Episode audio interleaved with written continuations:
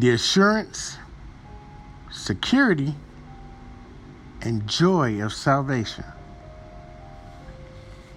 The assurance of salvation. If you re- recently have had the experience of receiving Christ, you may have had times when you doubted the reality of the experience. That is, you may have questioned whether you are really saved. Without the real assurance of salvation as a solid foundation, it is difficult for a new Christian to grow and experience the deeper things of the Christian life. Nevertheless, the Bible says it is possible to know absolutely, unreservedly, that you are a saved person. How could this be? Let us read First John five and thirteen. I have written these things to you that you may know that you have eternal life. To you who believe into the name of the Son of God. It is not that you may think, not that you may hope, but that you may know. We do not need to wait until we die to find out this assurance is for us to enjoy today. How can we have the assurance of salvation? There are three means. God says so. Our first means of assurance of salvation is God's word. While man's word may be untrustworthy, God's word remains sure and steadfast. It is impossible for God to lie. Hebrews six and eighteen. Numbers twenty-three and nineteen. Whatever God says stands firm forever. Psalms one nineteen, eighty-nine.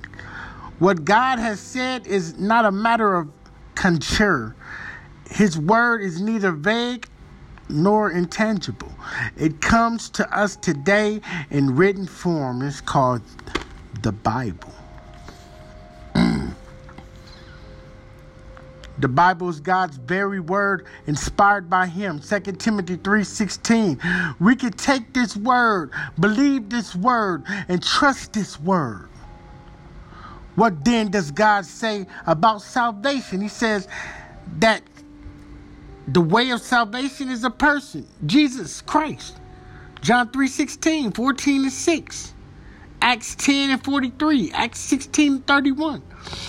He says that whoever believes that Jesus Christ has risen from the dead and confess with his mouth that Jesus is Lord is saved. He says that whoever calls upon the name of the Lord shall be saved. Romans ten, nine through thirteen. Have you done this? Have you believed in Christ and confessed openly that he is your Lord? Have you called on his name? If so, you are really saved. God says so. That settles it. The Holy Spirit bears witness. Not only do we have God's word outside us telling us that we are saved, we also have a witness inside us telling us the very same thing. What the Bible speaks to us from without, the Spirit confirms within. First John five and ten says, he who believes into the Son of God has the testimony in himself. Mm. Sometimes after we have received Christ, we may not feel saved. Nevertheless, if we check within the deepest part of our being, with our spirit, we will find a kind of inner witness and assurance that we are children of God. The Spirit of himself witnesses with our spirit that we are children of God. Romans eight and sixteen. If you doubt that you have this inner witness of the Spirit, try this simple experiment. Try declaring boldly, I am not a child of God. You will find it very difficult to even whisper such a falsehood. Why? Because the Holy Spirit within you bears witness. You are a child of God. Our love for the brothers is proof. The third means of assurance is our love for our brothers and sisters in Christ. First John three and fourteen says, we know that we have passed out of death into life because we love the brothers. A saved person undoubtedly senses a kind of love for others who are also saved. You sense a desire to fellowship, to enjoy Christ with others. This is the spontaneous result of being saved. One of the clearest signs of a saved person, this love trans- transcends the cheap, selfish love of today's age. It is a love that is impartial. It loves those who are alike and those who are different. This is the real oneness and harmony the world longs for. Yet it's ours. We received Christ. How good and how pleasant is it for brothers to dwell in unity. Psalms one thirty-three and one. This testimony is the testimony of a saved person. By these three witnesses, God's word, the Spirit, and our love for the brothers, we may know that we be sure that we are really, really saved.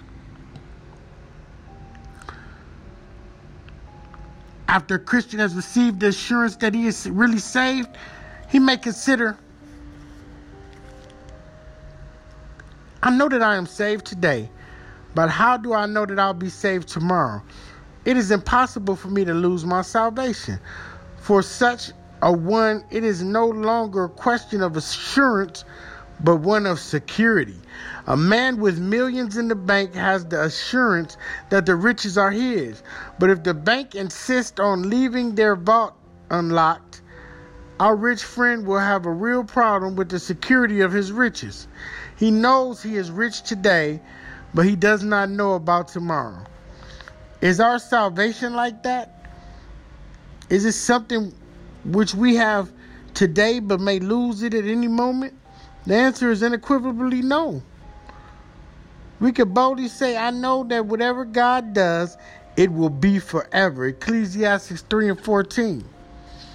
One wonderful fact regarding our salvation in Christ is that it is irre- irreversible. That is, it cannot be undone. Once we are saved, we cannot, we, we are saved forever, because our salvation has It has its basis, the very nature and person of God himself.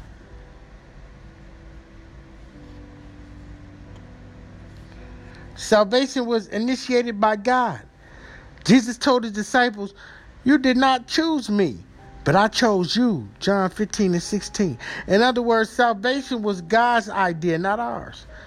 In eternities past, we were chosen and even predestined, marked out by him. Ephesians one, four through five.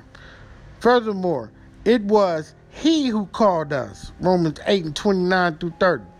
Since it was God's plan to save us in the first place, it was also God's plan to keep us in that salvation. Could God choose us? Mark us out?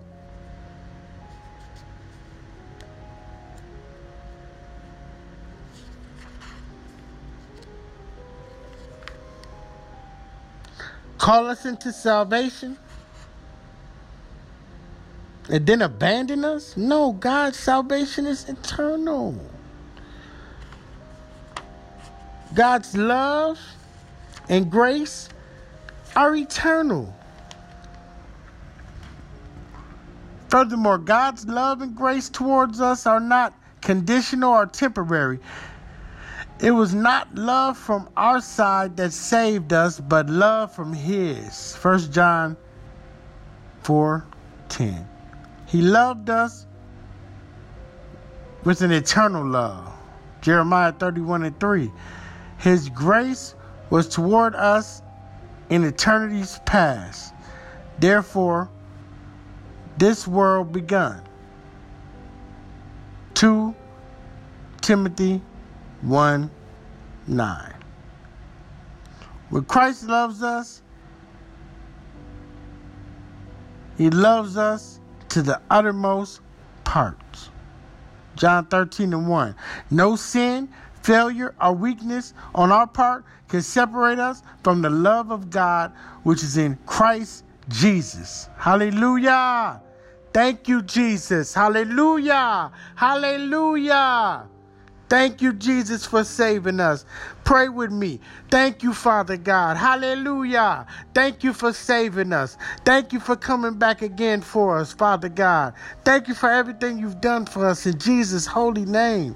I praise you. I love you. I lift your name on high. Hallelujah. Hallelujah. Hallelujah. Thank you, Jesus. Thank you, Jesus. Thank you, Jesus. Thank you, Jesus. Hallelujah. Hallelujah. Hallelujah. Hallelujah. Hallelujah. Thank you, Jesus. Jesus. Thank you, Jesus. Thank you, Jesus. Thank you. You just got to get happy about knowing that you are saved. Hallelujah. Thank you, Jesus. Thank you, Jesus. Thank you, Jesus. Thank you, Jesus. Thank you. Hallelujah. Hallelujah. Hallelujah. Hallelujah. Hallelujah. Hallelujah. Hallelujah. Hallelujah. Thank you, Jesus. Thank you.